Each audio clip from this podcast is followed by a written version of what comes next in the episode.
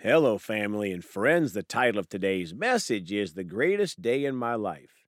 Let's pray. Father, we come ready to receive and hungry for your precious word today, and we choose to use it in our lives, Father, to be a greater blessing to those around us. In Jesus' name, amen.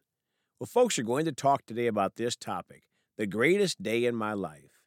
My friends, I was reading a sports article this morning about the celebration of Argentina's World Cup title.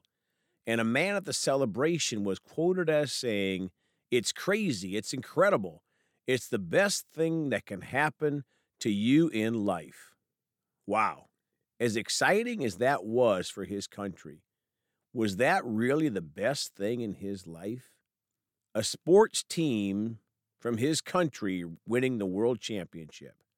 I'm a sports fan, however, less and less each year as it becomes less and less of a team game and more and more of a look at me, how great I am game for the individual athletes that should instead be role models for our children. But I'm still a fan and a fan of the St. Louis Cardinals baseball team, and they have won their fair share of World Series titles, and another one not too many years ago. But that wasn't the greatest day of my life. What about marriage? That is a great day for many of us in our lives as we find a partner that God has helped us find to be our spouse, and it's a great day. In fact, I was at a wedding recently, and during the vows, the groom said this was the greatest day of his life.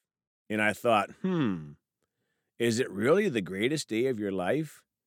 And then what about children? Those of you like me that have been blessed with children know the joy of having children. And it is an incredible joy to be blessed by God with the birth of your own child. But is that the best day of our life? Some might say when they graduated from high school or college, that was the best day of their life. But was it really? I've never won a Nobel Prize, but I'm assuming that is a pretty special day in someone's life. But is it the best day ever? How about this one? Being elected to be president of your country. That might seem like the best day in someone's life, but just read the Bible and how many evil kings that were against God and they ruled their country. But they are likely in hell today as they put themselves and their ideas before God. How about many of these athletes today signing these huge multi, multi million dollar contracts to play a game? Is that the best day of their lives? To start today, let's read James chapter 4, verses 12 through 16 in the Amplified Bible. 12. There is only one lawgiver and judge, the one who is able to save and to destroy the one God who has the absolute power of life and death. But who are you to hypocritically or self righteously pass judgment on your neighbor? Folks, there is one true God, the Father, who has absolute power of life and death. He is able to save or destroy. Shouldn't our most important day involve a decision on our relationship with Him? 13. Come now and pay attention to this, you who say, Today or tomorrow we will go to such and such a city and spend a year there and carry on our business and make a profit. My friends, there is so much focus in the world on money and fame and temporary happiness, making the body feel good. But how long will this life last? 14. Yet you do not know the least thing about what may happen in your life tomorrow. What is secure in your life? You are merely a vapor, like a puff of smoke or a wisp of steam from a cooking pot that is visible for a little while and then vanishes into thin air. Folks, think about that. We don't know the least thing about what may happen in our lives tomorrow. What is secure in our lives?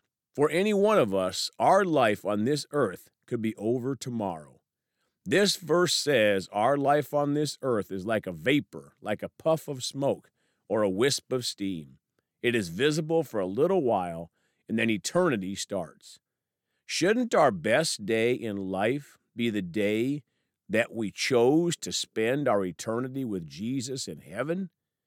How important will that sports championship or wedding be in a million years when our spirits still live on and on forever in one of two places, heaven or hell?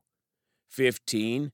Instead, you ought to say, if the Lord wills, he will live and we will do this or that. My friend, shouldn't our focus each day be on the Lord Jesus, who died so we could choose heaven or hell? He made a way of escape if, if we choose to accept that sacrifice. 16. But as it is, you boast vainly in your pretension and arrogance. All such boasting is evil. Folks, the only thing we should really be boasting in is Jesus, right? Deuteronomy 30 19 in the Amplified Bible. I call heaven and earth as witnesses against you today that I've set before you life and death, the blessing and the curse.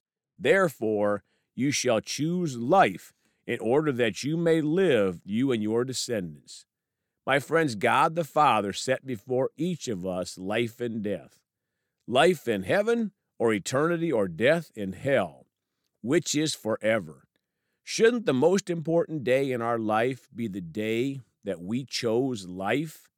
And then the next most important days be every day after that if we continue to honor God with that choice of life and choose to stay in covenant with God and not change our mind and go back to choosing death. But it all starts with a choice. You and I, everyone ever born, God the Father gives us a choice life in Jesus or death without Him. Now let's go to Romans chapter 10 in the Amplified Bible. The word of faith brings salvation.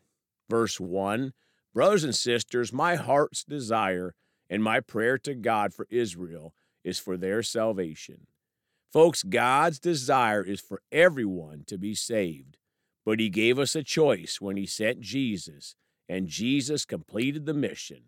Two, for I testify about them that they have a certain enthusiasm for God, but not in accordance with correct and vital knowledge about Him and His purposes. My friends, the greatest day in our life is not when we play church or go warm up a pew with our rear end. We can have an enthusiasm for God but not have the correct and vital knowledge of how to get to heaven. Three, for not knowing about God's righteousness, which is based on faith, and seeking to establish their own righteousness based on works, they did not submit to God's righteousness. Folks, we cannot establish a righteousness of our own, like the person I talked to recently who thinks they are going to heaven because they were nice to people.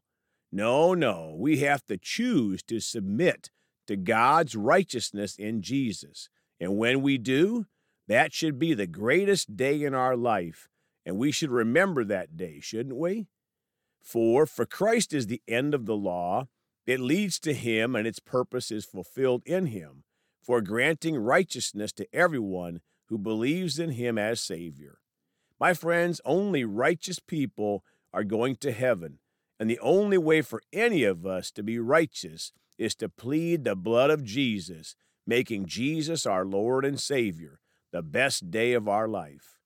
Now, verse 8b the word is near you in your mouth and in your heart. That is the word, the message, the basis of faith which we preach. Folks, the best day of our life should involve our mouth and our heart. Verse 9, because if you acknowledge and confess with your mouth that Jesus is Lord, recognizing his power, authority, and majesty as God, and believe in your heart that God raised him from the dead, you will be saved. My friends, notice the word if.